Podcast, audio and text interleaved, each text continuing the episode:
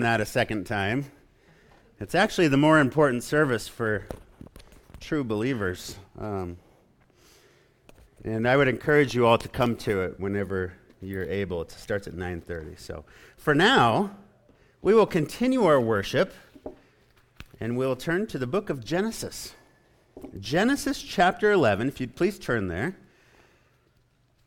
We're going to be going into chapter 12 today, the first three verses of 12. For the scripture reading today, I'm going to read, uh, let's see, I'll read verse 27 through 12.3. So, Genesis 11, verse 27. Please stand with me for the reading of God's word.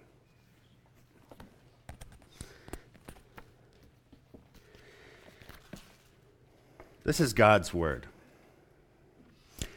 Now, these are the generations of Terah. Terah became the father of Abram, Nahor, and Haran. Haran became the father of Lot. Haran died in the presence of Terah, his father, in the land of his birth, the Ur of Chaldeans. Abram and Nahor took wives for themselves. The name of Abraham's wife was Sarai, and the name of Nahor's wife was Milcah, the daughter of Haran, the father of Milcah and the father of Iscah. And Sarai was barren. She had no child. And Ter- Terah took Abram, his son, and Lot, the son of Haran, his grandson, and his Sarai, his daughter in law, his son Abram's wife, and they went out together from Ur of the Chaldeans in order to go to the land of Canaan. And they came as far as Haran and settled there. And the days of Terah were 205 years, and then Terah died in Haran. And Yahweh said to Abram, Go forth from your land, from your kin, from your father's house, to the land which I will show you. And I will make you a great nation. I will bless you, make your name great, and so you shall be a blessing. And I will bless those who bless you, and the one who curses you, I will curse. May the Lord be blessed by the reading of his word. You may be seated.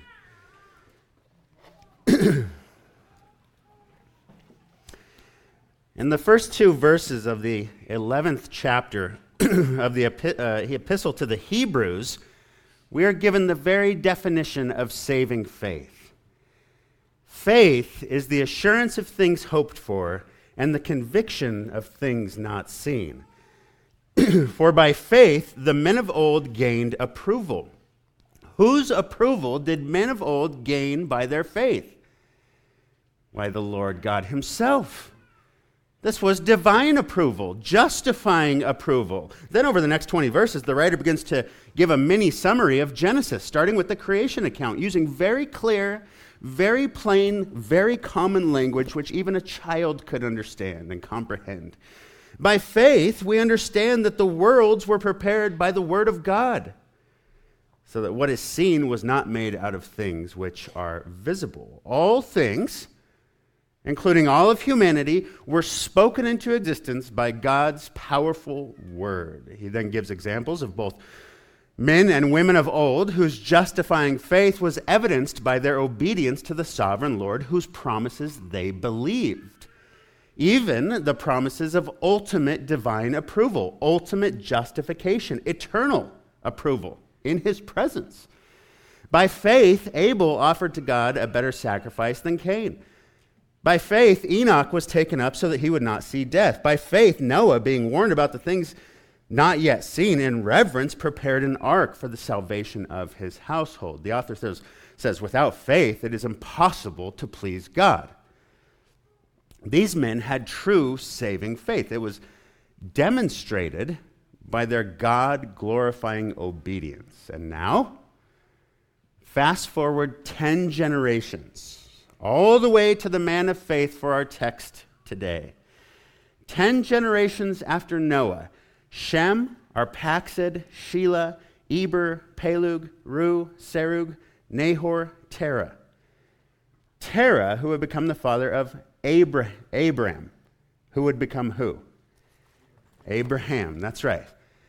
By faith, Abraham, when he was called, obeyed by going out to a place with, which he was to receive for an inheritance. And he went out, not knowing where he was going. That's what we're going to look at this morning.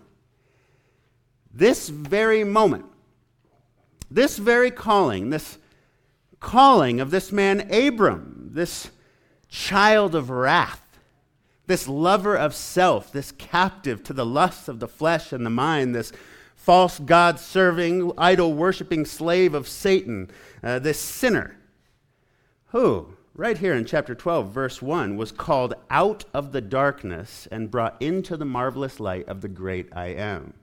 That's our text for this morning. You know, we've never been shy about proclaiming the doctrines of grace from this pulpit. We've never hesitated to declare the absolute sovereignty of God over every aspect of salvation. We've never shrunk back in our de- declaration of the crystal clear biblical instruction concerning the foreknowing, predestining, calling, justifying, and glorifying of those whom God has elected unto salvation from before the very foundations of the earth. And how could we be? Those are the very teachings of Christ and the apostles.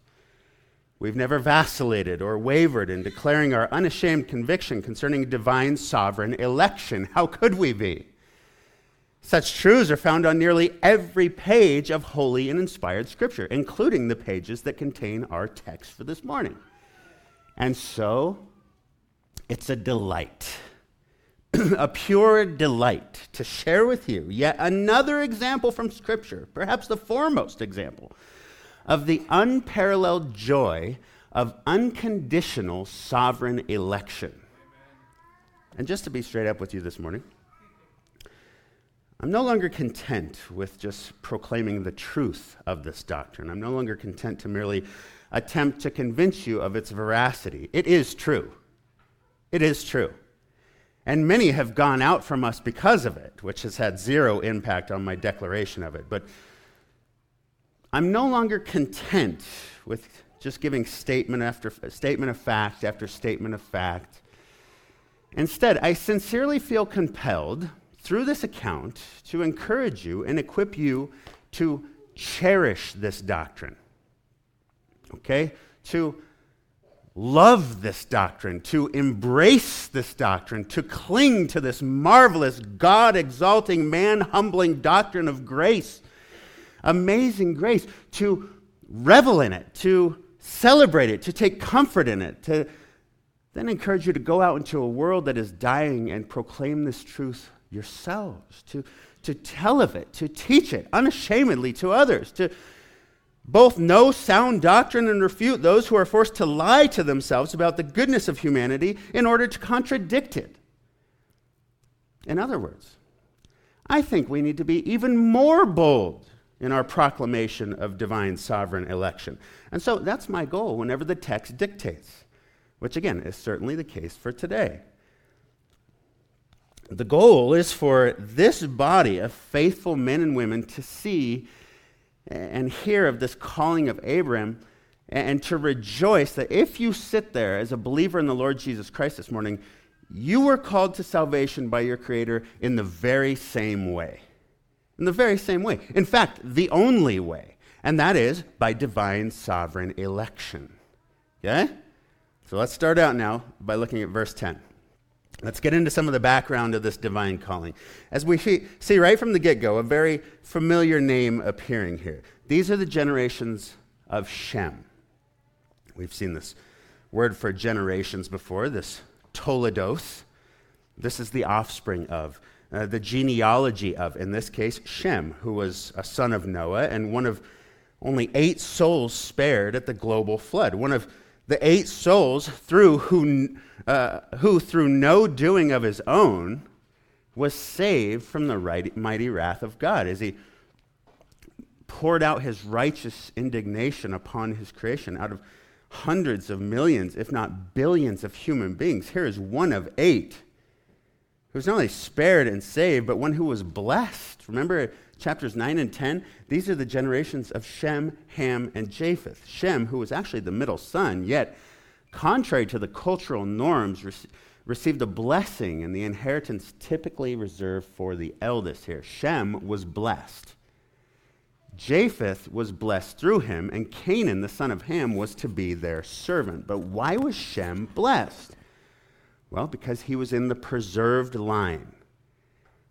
He was in the line of the promised seed of the woman that was given clear back in Genesis chapter 3, verse 15, the messianic line, which started all the way back with Seth, the third son of Adam and Eve. Seth, who again, uh, his Toledoth was given back in chapter 5. Remember? Seth to Enosh, Enosh to Kenan, Kenan to Mahalalel, Mahalalel to Jared, Jared to Enoch, Enoch to Methuselah, Methuselah to Lamech. Lamech lived 182 years, became the father of a son. He called his name Noah. Fast forward 500 years. Noah was 500 years old. Noah became the father of Shem, Ham, and Japheth. Now, our text. Fast forward even further, over 100 years now. After the construction of the ark, after the great flood, after the worshiping God for delivering them from, the, uh, from perishing with the rest of mankind, which God would have been absolutely justified in doing, right? But he didn't. Fast forward to our text where we read Shem was a hundred years old, and he became the father of Arphaxad two years after the flood. Shem lived 500 years after he became the father of Arphaxad, and he became the father of other sons and daughters. Now, two things I want you to notice in this genealogy here. First of all, notice how the lifespans are getting shorter. Okay? Many people believe that one of the consequences of the global flood was the alteration of not only the topography and the landscape, but also of the atmospheric conditions, which once provided certain protections to people, which allowed them to live for a very long time. Post flood, that wasn't the case. Not many 900 year olds walking around anymore, okay? Just Noah, actually. Noah was the only one. His wife may have been older. I don't know how old she was, but I do want you to notice how the lifespans begin to shrink here. Also, note how they typically had children earlier in life. Okay? No more 500 year old first time dads. Now they're all under 100. Okay? So that's the first difference as we go through this. Second, as we read this, I want you to notice a key phrase that's missing from our study of the generations back in chapter 5. Three words that characterized and summarized life on earth before the flood. Do you remember those three words? And he died. That's right and he died. Adam lived 930 years, and he died. Seth lived 912 years, and he died.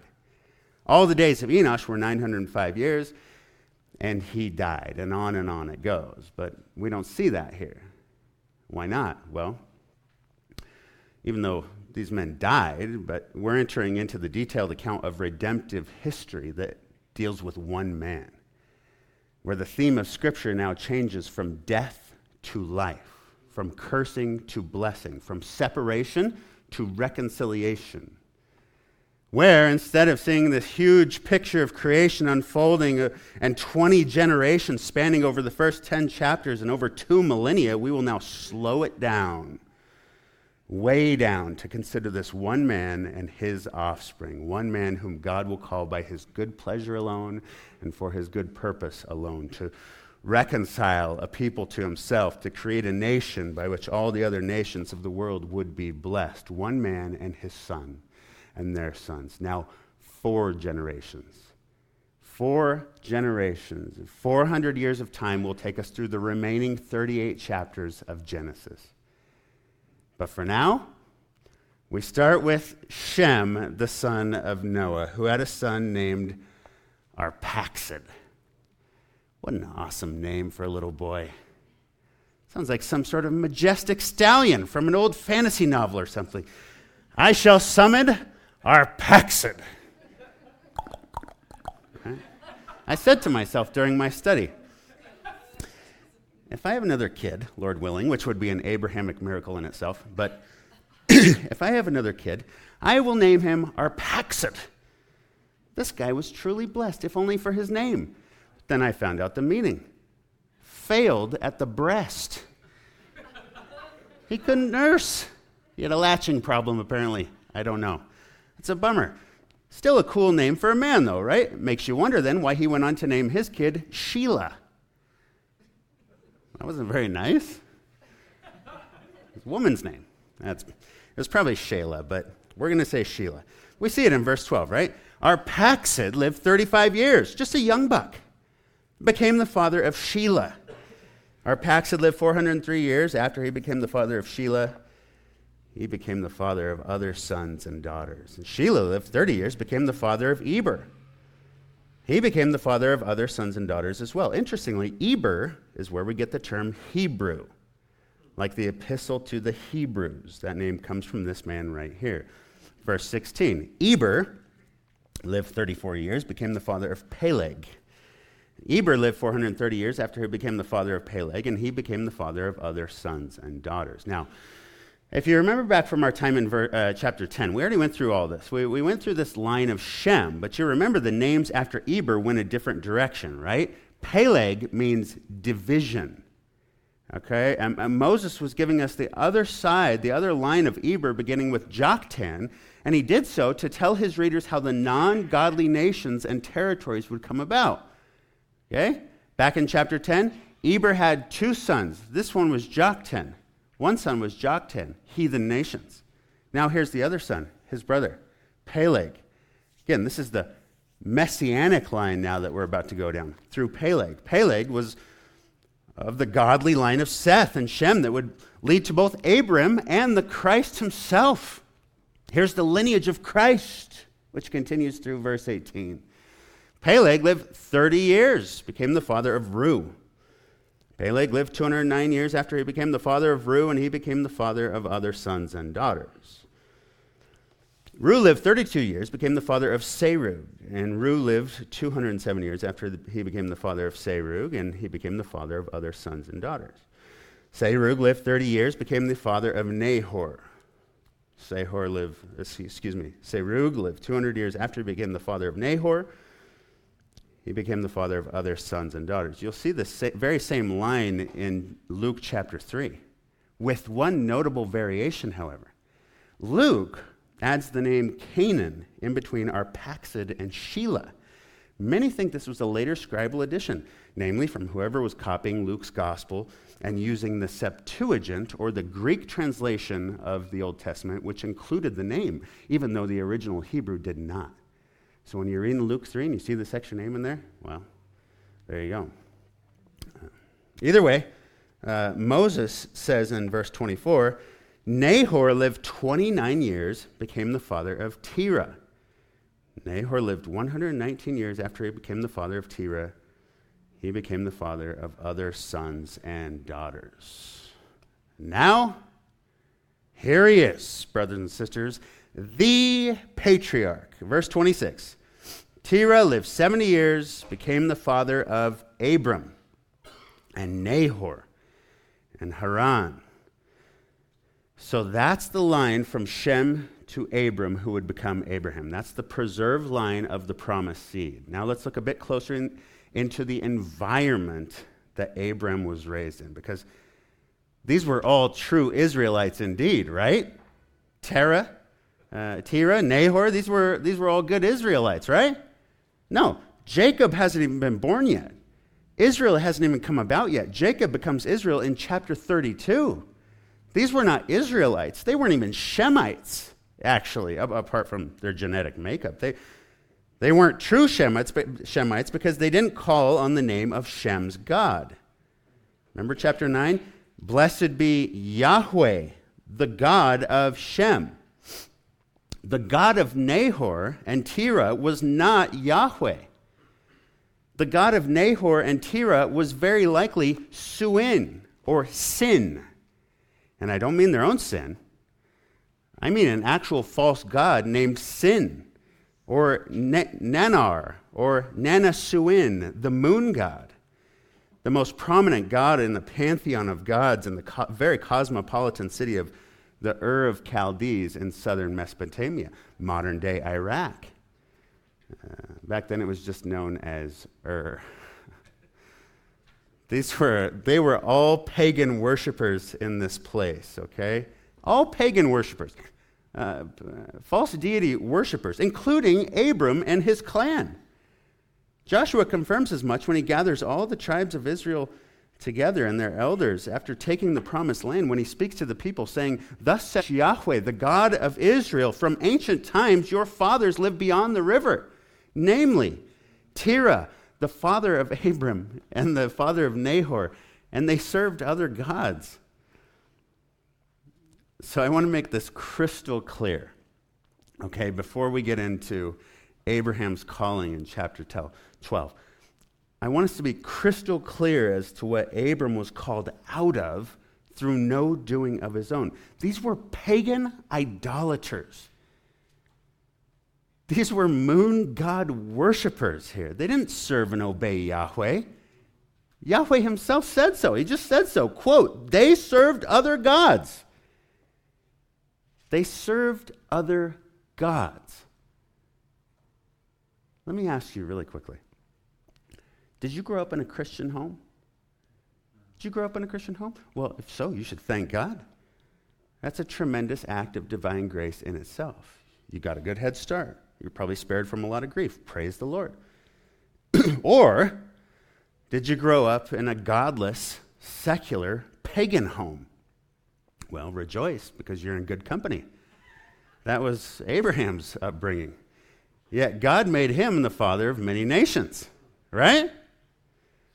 That's right. Look at verse 27. These are the generations of Terah, or Terah. Terah became the father of Abram, Nahor, and Haran. Haran became the father of Lot. Why does Moses mention Lot here? What's he got to do with this?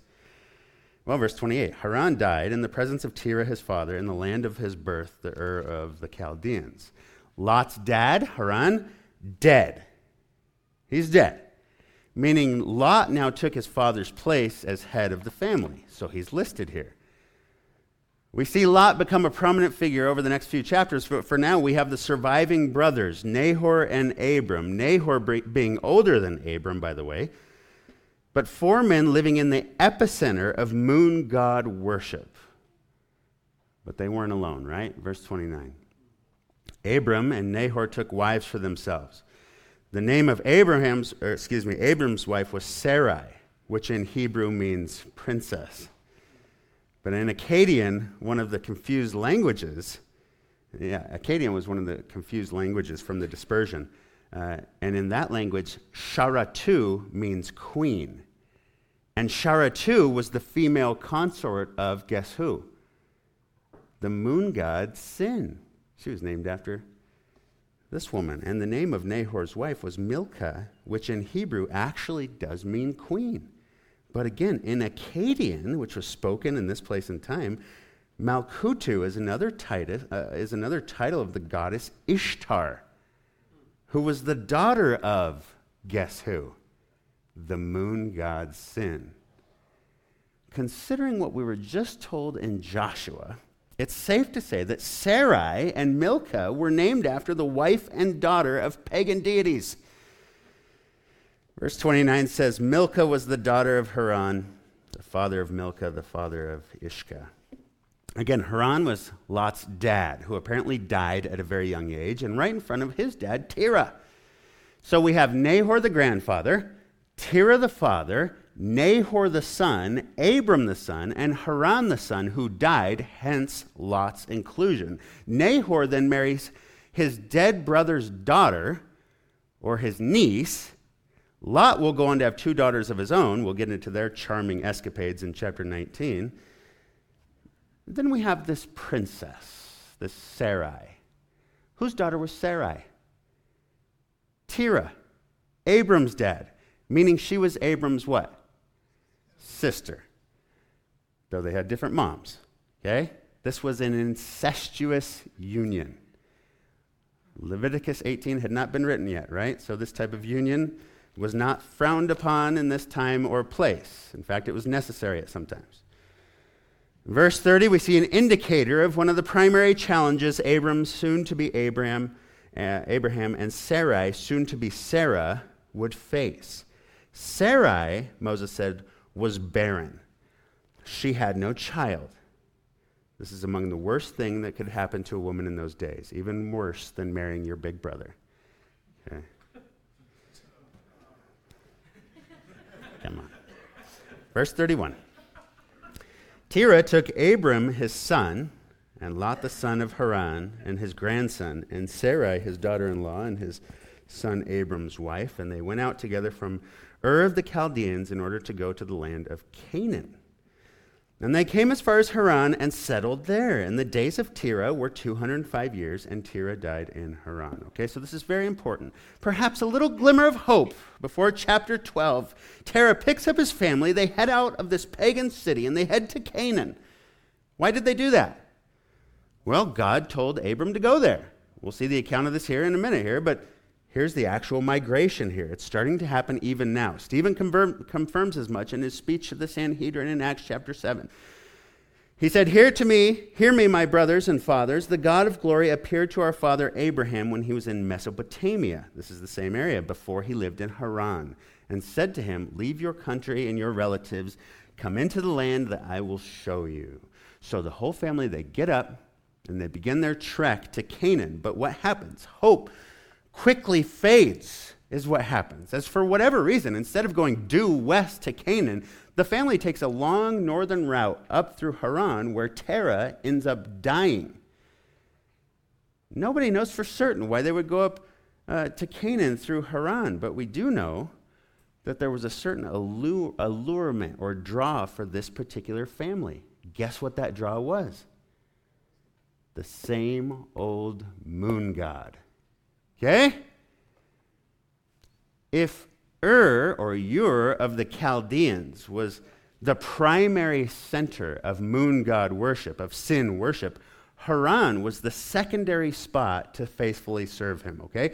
Another way to look at this if Ur was the Disney world of sin, Haran was the Disneyland of sin, okay? Terah or Terah likely insisted on this northern route so he could pay homage to his god. Still, worshiping the moon god. Now, why mention all this? Uh, why spend so much time on this? 30 minutes now. Well, because this is the environment and the upbringing that Yahweh calls this man out of. He called Abram out of this world out of this evil age, out of this evil world system in this society. And frankly, that should give us all hope as we sit here in this evil age, in this evil society, in this culture, in this country, in this state and city, even, which is absolutely and totally corrupted. This should give us hope as we are in this country that is in a tailspin of corruption and injustice and immorality, America as we know it is over.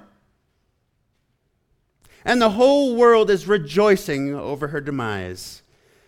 This was Abram's culture as well. It was just rotten, run to the core, dark, depraved, cursed. We see it, in, see it in these verses clear as day. This was an environment full of rampant spiritual decay and death. Fathers dying, sons dying, uncles marrying their nieces, brothers marrying their sisters, one who can't produce children. And the whole lot of them were worshiping some dead moon god. This family is, is so full of dysfunction and depravity in the midst of a city full of dysfunction and, and depravity. It leads the reader to ask at this point in the narrative where's the hope here? Where's the hope? We just got done with the dispersion, and, and just a few short generations later, here we are again.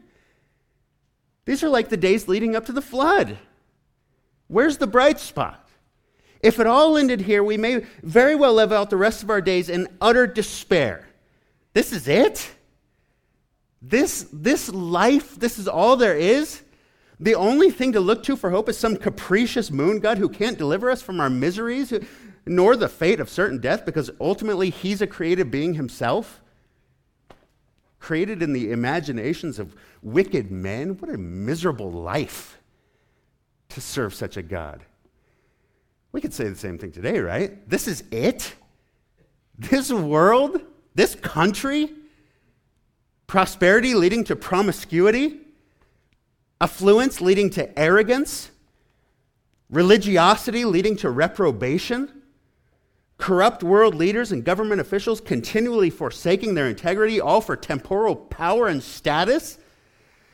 a, a culture full of people compromising their values and selling their souls for the sake of entertainment. This is it. So we can idolize movie stars and sports teams and social media influencers, which are all saturated in hypersexuality and rampant child exploitation at the highest levels. People sacrificing, literally sacrificing their children on the altar of casual sex. The unbeliever living today has to say the very same thing. Tell me this isn't all there is. It's like a bad dream. The unbeliever's life is an utterly hopeless life. It's a tragic waste of a life. And such was the case for this family at this point in the 11th chapter. This 11th chapter is so depressing to read in so many ways, if you just read it. Because ultimately, we, we all know it's a microcosm of the world's condition, even this present world's condition. When the true God is out of the picture, when the one true God is out of the picture, this is what we get. This is the environment we were all born into. Maybe not worshiping mythological deities like moon gods or sun gods, but certainly in an environment of sin and death, certainly having to navigate our lives in this corrupted world full of depraved humanity, and as possessors of a totally depraved nature ourselves. Don't take my word for it, though. Uh, I think Paul's words to the Ephesian church are just so good, so clear in explaining our condition in this world before Yahweh sovereignly intervening in our lives. Go ahead and turn there. Ephesians chapter 2. You can see it with your own eyes. Don't believe me. Don't take everything I say for gospel.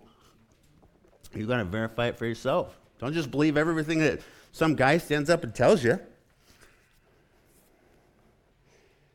You see what Paul says in Ephesians chapter 2. If you don't have a Bible, there's one under the seat in front of you. And we'll wait for just a couple minutes here. Actually, a couple seconds because I'm running out of time. Okay, Ephesians chapter 2. I don't think this can be stated any clearer, and yet it's so hard for people to, to understand. Or maybe they do understand, they just, just flat out reject it. I think the latter is true. He says, You were dead. Dead. Dead in your transgression and sins and what you formerly walked, according to the course of this world, according to the ruler of the power of the air. That's Satan. The spirit that is now working in the sons of disobedience, um, among whom we all also formerly conducted ourselves in the lusts of our flesh, doing the desires of the flesh and the mind, and were by nature children of wrath even as the rest. That's us. That was all of us. Paul even includes himself. The great apostle says, We all formerly conducted ourselves in this way, all of us. Not a one of us is exempt in here, believer or unbeliever. We were all, and many still are, slaves to sin, slaves to our own sin nature. in bondage to the adversary, Satan himself. We were against God.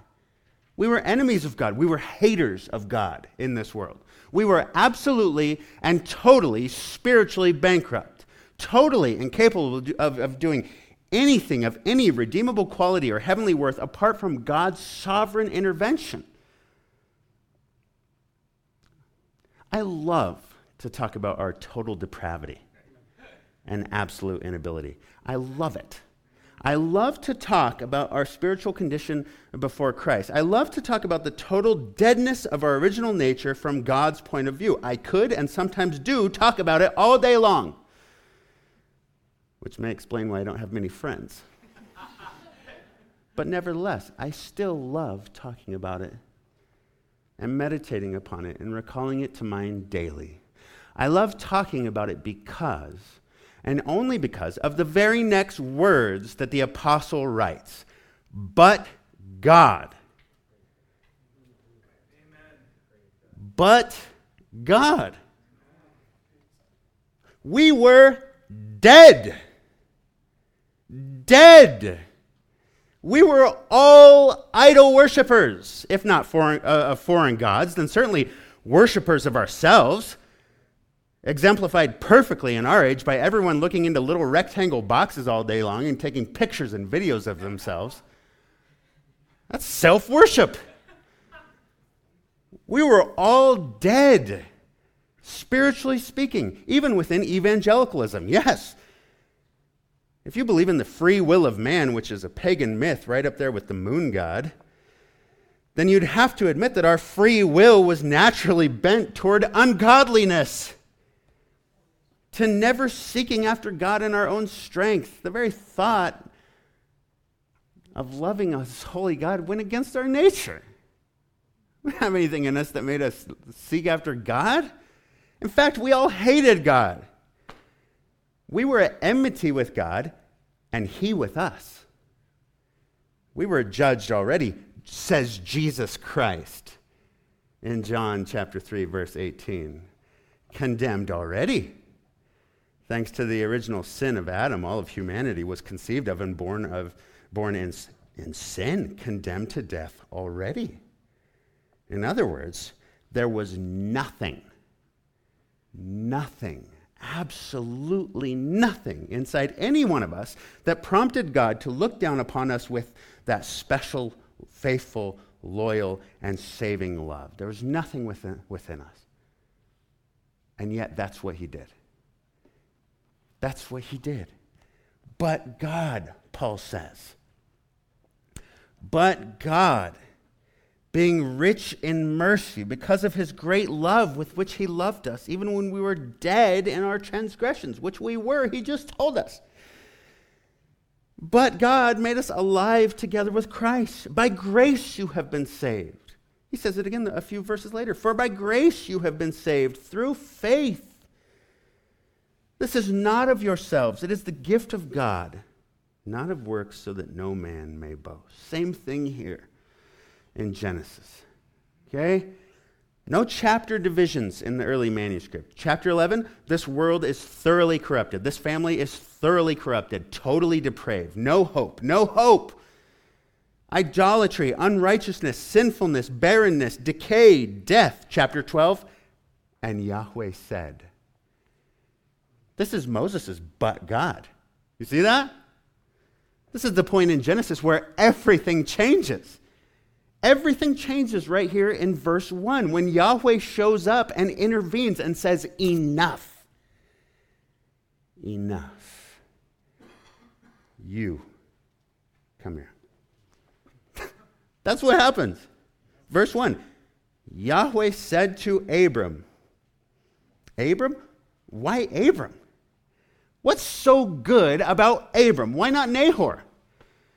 Why, why did Haran have to die before they moved? What's so good about Abram? Tell me, what's so good? What, what was it within Abram that caused that, that God saw and said, hmm, I think I'll choose this guy out of the hundreds of millions of people living on the earth at this time? What was so good about Abram? Answer nothing. Nothing. He wasn't even a Jew at this point. He wasn't even a good Jew. So that's out. But even after he's justified by faith, we'll see him prostitute his sister wife to not one but two foreign kings to save his own neck. This guy was no hero. He's just a man. He was just a man like all of us here today. There are none who are inherently righteous. No, not one. No man is righteous, only God. This is the calling of Abram. I referenced Romans 8 earlier, Romans 8 28. We know that for those who love God, all things work together for good for those who are what? Called. Yeah, called according to his purpose. Those who are called. And Yahweh said to Abraham, or Abram, not the other way around. Stephen said, The glory, uh, the God of glory appeared to our father Abraham when he was in Mesopotamia. Not the other way around. The writer of Hebrews said, By faith, Abraham, when he was called, not the other way around. Anybody who is saved, who has received the gift of salvation, we're called to that same salvation by the sovereign grace and mere good pleasure of God alone, not the other way around. And that divine call wasn't even the first step in our redemption. It was actually the third. Paul explains Romans 8:29, because those, those whom he foreknew, he also predestined. Those whom he predestined, he also called. That's third. Those whom he called, he also justified. Those whom he justified, he also glorified. He foreknew them. What does that mean, Paul, that he foresaw them? That God foresaw that they would choose him someday, and so he responded by, by then predestining them or electing them for justification by faith alone? Is that what it means, Paul? Negative. In fact, I'm going to call that what it is blasphemy. Why? Because it would necessitate God's having to learn something at some point in time, namely, or even before time, namely, who it was that would respond to him and who it was that would reject him. At some point, he didn't know, then he knew. What do you mean he didn't know? that's, that's a denial of an attribute of God. That's a denial, a denial of his omniscient nature, that he is all knowing. You can't deny any part of his nature and at the same time seriously claim to be one of his children. I'm sorry, you just can't do it. And you shouldn't be afraid to tell people that. Don't be afraid to tell people that. Certainly don't be ashamed to tell people that. God foreknew. He intimately knew and chose from before the foundation of the earth, we are told in numerous places. And he did it before we were born or did anything good or bad. Same thing here with Abram. Yahweh knew Abram. prognosko is the word here. He foreknew that he would save Abram and call him for this purpose. And he didn't wait till Abram grew up a little bit so that he could observe his conduct and then make that decision. No, his name was written in the Lamb's Book of Life from even before the foundation of the earth. This is Romans 9 stuff, right? Romans 9. Saw a nice license plate out there. Somebody has Romans 9. I love it. Romans 9 talks about Abraham's grandsons, right? For though the twins were not yet born and had not yet done anything good or bad, so that the purpose of God, according to his choice, would stand, not because of works, but because of him who calls. He said, as it is written, Jacob I loved, but Esau I hated. Some folks say this is a, a reference to uh, nations, not people. Well, that's nonsense. He's talking about individuals. We know their individual testimonies. It's written. And, Paul anticipates people getting all ruffled up over this and irritated. What shall we say then? Is there any unrighteousness with God? May it never be.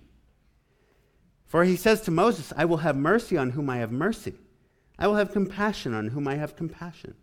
So, it does not depend on the one who wills or the one who runs, but on God who has mercy. That means there is only one who possesses free will, and I assure you it is not sinful humanity. We were all born into this world condemned already, doing nothing at all to deserve divine favor or divine grace, right? What did we deserve instead for our sin? Yeah, not, not just for Adam's sin, but for our own sin. What did we deserve? Death. Right. Yet, some people are shown grace, right? Is that unjust that they were shown grace? Of course not. Especially when you consider that the sin of these people was actually paid for by Jesus Christ on the cross. But what about the people who aren't shown grace? who remain in that spiritually dead, God hating condition their entire lives, all the way to their death, and have to spend eternity in hell apart from his love for all of eternity. Is it unjust that they weren't shown grace? Is that unjust? No. Is there injustice in that they got exactly what they deserved? Is there any unrighteousness with God because he chose to extend grace and mercy to Abram and, as far as we know, not Nahor? Is that unrighteous? That he extended grace to Jacob but not Esau? Is that unjust? You just tell me. Maybe I got it wrong. Probably not, though, because that's what the text says. That's not unjust. Paul says, by no means. May it never be. God forbid, some translations. Nahor deserved exactly what he got. Uh, got he, he, got what, uh, what, he, what, what was coming to him. This is what he deserved. Esau deserved this, this punishment. He was separated from God. Okay, let me, let me bring it back home here. We all, all of us in here, deserve to die and spend the rest of our eternity in hell forever. And there's nothing unfair about that. There's nothing unfair about that. In fact, such a penalty is right and just. But God.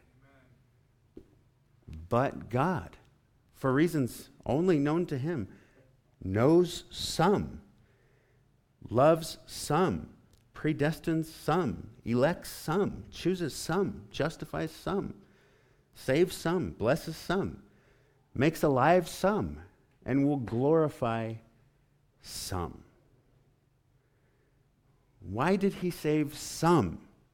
Why did he save me and not some of my family members? I have no idea. As Spurgeon said, if you knew who I was and what I've done, you wouldn't be listening to me right now. But if I really knew you and who, who you were, I wouldn't be talking to you right now. I have absolutely no idea why he would choose to save me. I don't know.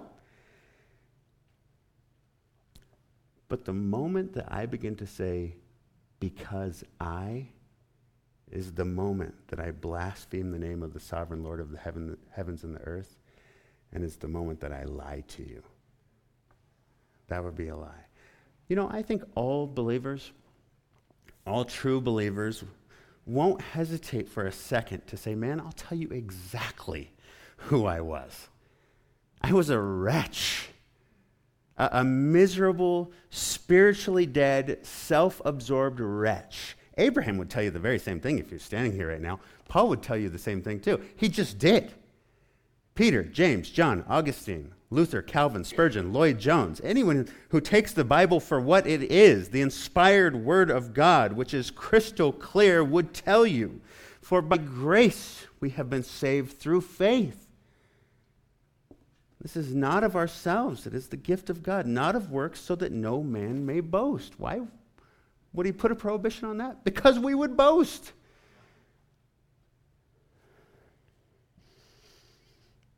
So this is not coming from a place of haughtiness. In fact, the exact opposite. What's the difference between us and unbelievers? What's the difference? Why, why does he choose us and call us and save any one of us and not those around us? The answer? Amazing grace. How sweet the sound. It saved a wretch like me. I once was lost, now I'm found, but was blind, but now I see. Grace alone. As soon as you start saying God chose us for salvation for any other reason than his mere good pleasure, that grace disappears. The grace disappears and human works and human achievement comes creeping in, which is the hallmark of literally every other religion in the entire history of the world, including atheism, secular humanism, and self worship, which are all the same thing. That's why we preach and teach and love and embrace and cling to and cherish with all of our hearts the doctrine of unconditional sovereign election. It removes the tremendous burden of having to obtain or maintain our own salvation in our own strength. It doesn't re- remove our responsibility to believe and obey human responsibility, divine sovereignty. They work together. How they work together exactly, I can't explain that to you. But I know it doesn't re- remove that responsibility for us to believe. But rather, it removes the burden of thinking that the power to do so comes from within ourselves. I can assure you it does not. Grace is a gift from God. Even the faith that justifies us is a gift from God, for he is the author and perfecter of faith. It's his faith to give. this is so stress relieving to me. It's the opposite of offensive to me. In fact, this is what causes me to praise him. Thank you, O Lord, for not decreeing the obtaining or retaining of my justification before you up to me. Thanks for not leaving it up to me. Because I would have blown it every single time. This is why this doctrine is so incredibly wonderful. There's nothing else like it in the whole world. No mere man could come up with a plan like this, which is why no mere man is worthy of our praise. Amen? Amen. That's right. Texts like these should bolster our faith in God, our trust in God, our hope of eternal life with God. Texts like these, these should obliterate our anxieties, our fears, our doubts, our worries, knowing that we serve an all sovereign, all knowing, all wise, and all gracious God is a true joy. His absolute sovereignty should be a balm to our weary souls, especially as we live out the remainder of our lives in this dark, evil, and corrupt world system full of sin and death. Now, very quickly, I've run out of time, but lest we need any more confirmation that this calling of Abram was all of God, look at the next few verses. Brad is going to touch on this next week as well. He's going to have to actually cover it next week as well. Uh, we will do the touching, he will do the covering. We're going to keep moving here. But watch how the providential watch how the providential will Jake, you're going to edit that out if you can. Watch how the providential will of the sovereign Lord begins to take shape here. Particularly, notice the words, I will. Yahweh said to Abram, Go forth from your land, from your kin, from your father's house, to the land which I will show you. You start heading out to Canaan, a new land. I will show it to you. The land is ultimately mine, but I'm going to give it to you. It's just as dark and depraved as Ur, or Haran, by the way, maybe even worse, but that's where you're going. Leave everything. Leave your place, leave your family, leave your foolish religion. Take your wife with you, of course. Your nephew's going to come along as well, but leave everything else you've ever known behind, and you go over here. And then the I wills continue, okay? And I will make you a great nation. I will bless you and make your name great. I will, I will, I will. Three promises. The result, your name will be great so you shall be a blessing. And I will bless those who bless you. And the one who curses you, I will curse. I will. I will. Two more promises. The result, not just your offspring, not just your line, not just the nation that would come from you, but in fact, every nation, every nation of the whole world. In you, Abram, all the families of the earth will be blessed. Now, how is that possible? Because of the one who would come, a direct descendant of Abraham, of Isaac, of Jacob, Israel, the promised deliverer, the promised seed of the woman from clear back in Genesis chapter 3, who had crushed the head of the serpent, the one who was, in fact, born of a woman, born of a virgin, meaning he didn't inherit Adam's sinful nature passed down to the rest of us the one who was born under the law, yet was without sin. He never deviated of, from that law to the left or to the right, nor did he deviate uh, uh, from his father's will to the left or the right, in either thought, word, or deed. The one who came down to this earth that was spoken into existence by him, for him, and through him. This earth that was created, as the writer of Hebrews said, by the very word of God, the Word who became flesh and dwelt among us. Of course, we're talking about the Lord Jesus Christ, who lived a life full of love and mercy and compassion. Sorry, Michael, I'm just about done here. I hear, th- no, you can go. I hear the screaming. Our sweet boy. Everybody else is thinking the same thing. Uh, Jesus Christ lived a life full of love and mercy, compassion. He preached the good news of the kingdom of God and those who were near, those who were far off, both Jews and Gentiles, all whom he foreknew. and chose by his sovereign electing grace alone to have their sins forgiven, all whose sins would be paid for through his sacrificial death, his subsequent burial, his triumphant resurrection, and his glorious ascension to the right hand of his Father on high. Let me just ask you are you one of those this morning? Are you one of those? Are you one who has heard this call and responded in God given faith? You say, How can I possibly know? Well, do you have faith? Do you believe the promises of his word? Do you believe that Jesus, the Messiah, the Christ, the very Son of God, came into this world to save sinners by his amazing grace alone? Do you believe that he died for you to wash you clean of your sin by his precious life giving blood? Do you truly believe this? Then, my brothers and sisters, you are among the elect of God. You are truly His. You can walk out of here this morning with all the confidence in heaven and on earth that your eternal life was secured from before the very foundation of the earth. Because of this, there's nothing that can ever pluck you out of His righteous, omnipotent hand. Okay? And that's worth praising His holy name together this morning. Amen? Amen. Thank you all for your patience today. Let's have Noel come up and close us in musical worship and we'll pray.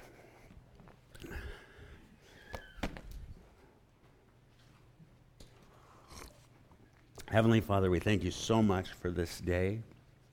We thank you for your amazing grace. We thank you for your unfailing love, your abundant mercy that you poured out upon us, miserable, wretched sinners, that you have reconciled us to yourself and will will one day be with you and see you face to face in heaven for all of eternity, in the new heavens, the new earth. We're just so grateful. We're so grateful to be your children, your adopted sons and daughters. I want to pray for anybody in here uh, who does not know you. I pray that you would, by your grace alone, call them to salvation this morning. That if it would be your will, you would save their everlasting soul, and they would be with us 10,000 times 10,000 years from now, praising your holy name for what's been done for us through Christ. You are worthy of their praise as well as ours, but it's a delight to give it to you now. In Jesus' name, amen.